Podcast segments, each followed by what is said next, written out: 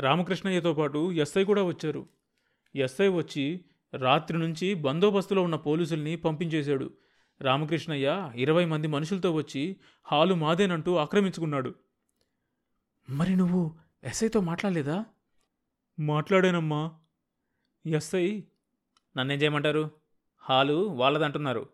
అది మీరు మీరు తేల్చుకోవాలి. రైటింగ్ జరగకుండా చుట్టం వరకే మా పని. అని చల్లగా తప్పుకున్నాడమ్మా ఎస్ఐ.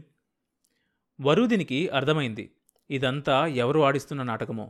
రామనాథబాబే పోలీసుల్ని చేతిలో పెట్టుకుని రామకృష్ణయ్యను పంపించి హాలు స్వాధీనం చేసుకున్నాడు. ఎంత జిత్తులమారి! పచ్చి మోసం. అతన్ని నమ్మి తను మోసపోయింది. గాలివానకు వేళ్ళు పెల్లగిలి కిందపడ్డ పున్నాగ చెట్టులాగా వరూదిని కూలబడింది. ప్రతిరోజు ప్రతి క్షణము వరూదిని రామనాథబాబు కోసం ఎదురుచూసింది. మూడు రోజుల్లో ఊర్లోకి వస్తానన్న మనిషి ఐదు రోజులైనా వచ్చినట్లేడు. ఇదంతా కావాలనే చేస్తున్నాడు. తను వెళ్ళి తన కాళ్ళ మీద పడాలనే ఇదంతా చేస్తున్నాడు. దుర్మార్గుడు. తడిగుడ్డలతో గొంతులు కోసే రకం. రామనాథబాబు రక్తం తాగాలన్నంత కసిగా ఉంది వరుదినికి రామకృష్ణయ్య హాల్ స్వాధీనం చేసుకొని ఇప్పటికీ ఐదు రోజులైంది. ఇది ఆరో రోజు. థియేటర్లో సీతారామ కళ్యాణం ఇంకా ఆడుతూనే ఉంది. కలెక్షన్స్ కూడా బాగానే ఉన్నాయని తెలిసింది. రామనాథబాబు ఇంకెంతకాలం తప్పించుకొని తిరుగుతాడో? ఏదో మార్గం వెతకాలి ఏదో ఉపాయం ఆలోచించాలి. వెయ్యో రెండు వేలో పారేసి ఆ పోలీసోలని పట్టుకుంటే సరి. వరూదినికి ఈ ఆలోచన రాగానే డీఎస్పీ గుర్తొచ్చాడు. అందుకు ఒప్పుకుంటాడా? థియేటర్ తన డబ్బుతోనే కట్టించిందని అందులో సగం వాటా తనకుందని ఆయనకు తెలుసుగా? ఆ మాత్రం న్యాయం చేయలేడా? ఆడదానికి ఇంత అన్యాయం జరిగిపోతుంటే అంత పెద్ద పోలీస్ ఆఫీసర్ ఊరుకుంటాడా?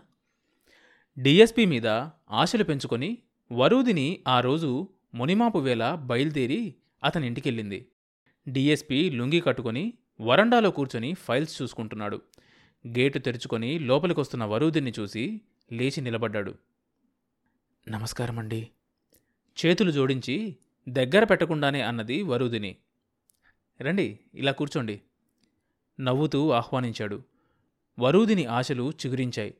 దానికి ఆధారం ఏమీ లేకపోయినా అతని మీద పెద్ద నమ్మకం ఏర్పడింది. వరూదినికి విషయం ఎలా మొదలుపెట్టాలో తెలియక నిస్సహాయంగా డిఎస్పీ కేసు చూసింది. అంతా విన్నానండి. వరూదిని ముఖంలోకి చూస్తూ అన్నాడు డిఎస్పి. అతని కంఠంలో సానుభూతి ధ్వనించింది. వరూదిని నిట్టూర్చింది. కళ్ళల్లో నీళ్ళు తిరిగాయి. మనస్సు తేలికపడింది. చూశారుగా? ఎంత అన్యాయం చేశారు? మీ ఎస్ఐ సర్కిలు కూడా వాళ్ళతో చేరిపోయి హాల్ను రామకృష్ణయ్య స్వాధీనంలో పెట్టారు. పొరపాటు పడుతున్నారు. ఇందులో వాళ్ళ ప్రమేయం ఏమీ లేదు. అన్నాడు డిఎస్పి. వరుదిని గాబరా పడిపోయింది. ఈయన కూడా ఇలా మాట్లాడుతున్నాడేం? క్షణం క్రితం మరి అంత సానుభూతి చూపించాడుగా? పోలీస్ వాళ్ళని అర్థం చేసుకోవడానికి తనకు బుర్ర చాలదేమో. థియేటర్ ప్రొటెక్షన్ కోసం ఉన్న పోలీసుల్ని ఎందుకు పంపించేశాడు ఎస్ఐ? బందోబస్తు ఉంటే రామకృష్ణయ్య హాలు స్వాధీనం చేసుకోగలిగేవాడా? అన్నట్లు రామకృష్ణయ్యను ఎందుకు వదిలేశారు? హాలు మీదకొచ్చి వాళ్ళు దాడి జరిపితే మీ వాళ్ళెందుకు చూస్తూ ఊరుకున్నారు? ముందా మాట చెప్పండి. వరుదిని ఉద్రేకంగా అడిగింది. హాలు వాళ్ళదేనని రామకృష్ణయ్య రుజువు తెచ్చాడు. అందువల్ల అతన్ని హాల్లో ప్రవేశించకుండా ఎవరూ అడ్డగించలేరు. అది లాకు విరుద్ధం. రామకృష్ణయ్యను మేం వారిస్తే రేపు మా పీకల మీదకొస్తుంది. వరుదిని ముఖం వడదెబ్బ కొట్టినట్లయిపోయింది. కొద్ది క్షణాలు మాట రాలేదు. అట్లా చూసినా ఆ హాలు రామనాథబాబుది నాదీను. మేమిద్దరమే పార్ట్నర్స్. మధ్యలో ఈ రామకృష్ణయ్య గాడెవడు? థియేటర్ రామనాథబాబు స్వాధీనంలోకో లేక నా స్వాధీనంలోనో ఉండాలి. హాలు మా ఇద్దరిదేనని మీకు తెలుసుగా? వరూదిని చెప్పిందంతా ప్రశాంతంగా విన్నాడు డీఎస్పీ. వరూదిని కేసి జాలిగా చూశాడు. అతని ముఖంలో నవ్వు లీలామాత్రంగా కదిలి ఆగిపోయింది. అదంతా మీ భ్రమ. రామనాథబాబు మీద మీకున్న నమ్మకం. హాల్ కట్టే ముందు లాయర్ చేత పార్ట్నర్షిప్ డీడ్ రాయించాము. నేను సంతకాలు కూడా పెట్టాను. ఆ పార్ట్నర్షిప్ డీడ్ రిజిస్టర్ అయిందా? వరూదినికి డిఎస్పి మాటల్లోని అంతరార్థం అర్థం కాలేదు. రిజిస్టార్ ఆఫీస్లో చేయాల్సిన పనులన్నీ అప్పుడే చేసేశానన్నాడు అంటూ వరూదిని గుటకమింగింది అన్నాడు కానీ చేశాడా? చేసే ఉంటాడు. ఆ పత్రాలన్నీ రిజిస్ట్రార్ ఆఫీసులో దొరుకుతాయి కావాలంటే. అతి నమ్మకంగా అన్నది వరూదిని. ఇప్పుడు రామకృష్ణయ్య చూపించిన డాక్యుమెంట్స్ ఏంటో తెలుసా? అన్నాడు డిఎస్పి. ఏం చూపించాడు? కుంగిపోతున్నట్లుగా అంది వరుదిని. అసలు స్థలం రామనాథ్ బాబు భార్య శ్యామలాంబ పేరు మీదే ఉంది. థియేటర్ కూడా ఆమె పేరు మీదే ఆమె డబ్బుతోనే కట్టినట్లు రెండేళ్ళకు రామనాథబాబుకు మీకు లీజుకిచ్చినట్లు. ఇప్పుడేమో ఆ లీజ్ పీరియడ్ దాటిపోయినట్టు మళ్ళీ కొత్తగా థియేటర్ను రామకృష్ణయ్యకు లీజుకిచ్చినట్లు పత్రాలు చూపిస్తున్నారు. అంతా అబద్ధం. అవి దొంగ పత్రాలు. అంతా మోసం. వరూదిని పిచ్చిదాన్లాగా అరిచింది. రామనాథబాబు నిన్ను ప్రేమించడం కూడా అబద్ధమే. అతన్ని నువ్వు నీ వాడనుకోవడము మోసమే. నిన్ను నువ్వు దగా చేసుకున్నావు. రామనాథబాబు సంగతి నాకు బాగా తెలుసు. డిఎస్పి అలా కుండబద్దలు కొట్టినట్లుగా మాట్లాడడం వరూదినికి ఆశ్చర్యం వేసింది. అతను వరూదినికి ఏదో సన్నిహితుల్లాగా అనిపించింది. పోలీస్ ఆఫీసర్లా అనిపించలేదు. వరుదిని వచ్చే ఏడుపు నాపుకుంటూ మొండిగా అన్నది. రామకృష్ణయ్య చూపించినవన్నీ దొంగపత్రాలే. అవన్నీ మీరెందుకు నమ్ముతారు? నిజమేంటో మీకు కూడా తెలిసి. ఇంకా ఆమెకు పూర్తిగా ఆశలు చావలేదు. డిఎస్పీ చెప్పింది నమ్మడానికి ఆమె మనసు ఎదురు తిరుగుతోంది.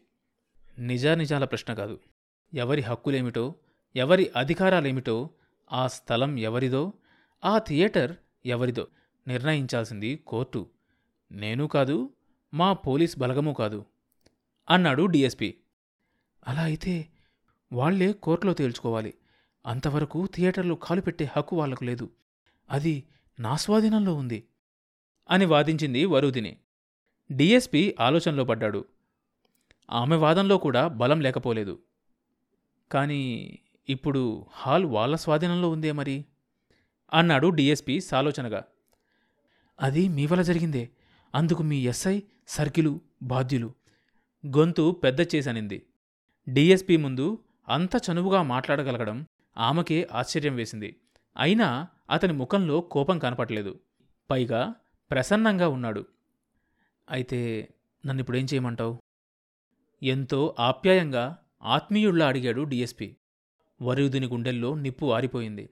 హృదయంలో అమృతం చిలకరించినట్లయింది. కృతజ్ఞతాభారంతో ఆమె కళ్ళు అతని కనుపాపల్ని వెతికాయి. ఏం చేయమంటావో చెప్పు మరి. డిఎస్పి స్వరం అతి మృదువుగా ఉంది. రేపు సాయంకాలానికి థియేటర్ మళ్ళీ నా స్వాధీనంలోకి రావాలి. అంతే. అదెలా సాధ్యం? మీ మనుషుల్ని పంపండి. పోలీసుల్ని పంపకూడదే మరి. అయితే రౌడీల్ని పంపండి. వరూదిని అదరాలపై దరహాసం పరుగులు తీసింది. డిఎస్పి బిత్తరపోయాడు. ఆమె ముఖంలోకి చూస్తూ ఆలోచనలో పడ్డాడు. పదివేలు ఖర్చైనా సరే రేపీ పాటికి వరూదిని పిక్చర్ ప్యాలెస్ నా అధీనంలో ఉండాలి. వరూదిని శపథం చేసి డిఎస్పి మీదకు సవాల్ విసిరింది. సెకండ్ షో ఇంటర్వెల్కి ముందే పది తలకాయలు పగిలి ఐదు చేతులు మూడు నడుములు ఆరు కాళ్ళు విరిగి ఒక గాలెన్ రక్తం కూడా కారిన తర్వాత వరూదిని పిక్చర్ ప్యాలెస్ వరూదిని స్వాధీనంలోకి వచ్చింది ఆ రాత్రి దిగ్విజయం పొందిన వరుదిని థియేటర్ నుంచి ఇంటికి వెళ్ళడానికి జట్కా ఎక్కుతుండగా మఫ్తీలో డిఎస్పి కనిపించాడు. వరుదినికి జట్కా దిగి అమాంతం రోడ్డు మీద డిఎస్పి కాళ్ళ మీద వాలిపోవాలనిపించింది. కానీ డిఎస్పి గంభీరంగా ముఖం పెట్టి గంభీరంగా ముఖం పెట్టి ఆమెను చూడనట్లే కారెక్కి డ్రైవ్ చేసుకుంటూ జట్కాన్ దాటుకుని వెళ్ళిపోయాడు. వరూధిని బుర్రలో డిఎస్పి గురించిన ఆలోచనలు వాన రాబోయే ముందు ఆకాశంలో ఆడే తూనీగల్లాగా ముసురుకున్నాయి. ఆయన ఎంత మంచివాడు? ఆయనే లేకపోతే నేనేమైపోయేదాన్ని? ఎంత నిండైన మనిషి? నన్ను చూసి కూడా చూడనట్టే వెళ్ళిపోయాడు. మర్యాద మన్నన తెలిసినవాడు. సభ్యత తెలిసిన వ్యక్తి. డిఎస్పితో రామనాథబాబును పోల్చి చూసుకుంది వరుధిని. తన నుంచి ఏమీ ఆశించకుండానే ఎంత సహాయం చేశాడు ఒక్క పైసా కూడా తీసుకోలేదు. ఈయన లాంటి వాళ్ళు పోలీస్ డిపార్ట్మెంట్లో అరుదుగా ఉంటారు. అసలు ఈయన మనుషుల్లోనే తప్పబుట్టాడు. దేవుడ్లాగా తన నాదుకున్నాడు. వరుదిని డిఎస్పీకి మనసులోనే చేతులెత్తి దండం పెట్టుకుంది. వరుదిని జట్కా దిగుతూనే ఇంటి ముందు ఆగున్న కారును చూసి ఆశ్చర్యపోయింది. రామనాథబాబుచ్చాడా తన చేతిలో చావు దెబ్బతిని కాళ్ళబేరానికొచ్చినట్లున్నాడు బేరానికి వచ్చినట్లున్నాడు జన్మలో ఇంకా తను అతని మొహం చూడదు. జట్కా వాడికి డబ్బులిచ్చి ముందుకు నడిచిన వరూదిని చీకట్లో ఉన్న కారును చూస్తూ నిలబడిపోయింది.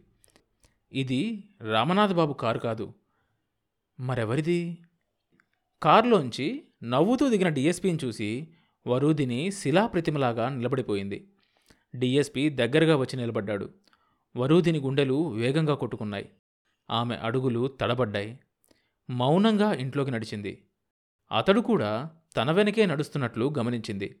అతని అడుగుల చప్పుడు ఆమె గుండెల్లో సమ్మెటపోటులా పడుతున్నాయి. అతన్ని ఆగమనే శక్తి ఇంకా తనలో ఉందేమోనని వెతుక్కుంది. నిస్సహాయత పరాధీనత ఆమె అణువణువులో గూడు కట్టుకొనున్నాయి.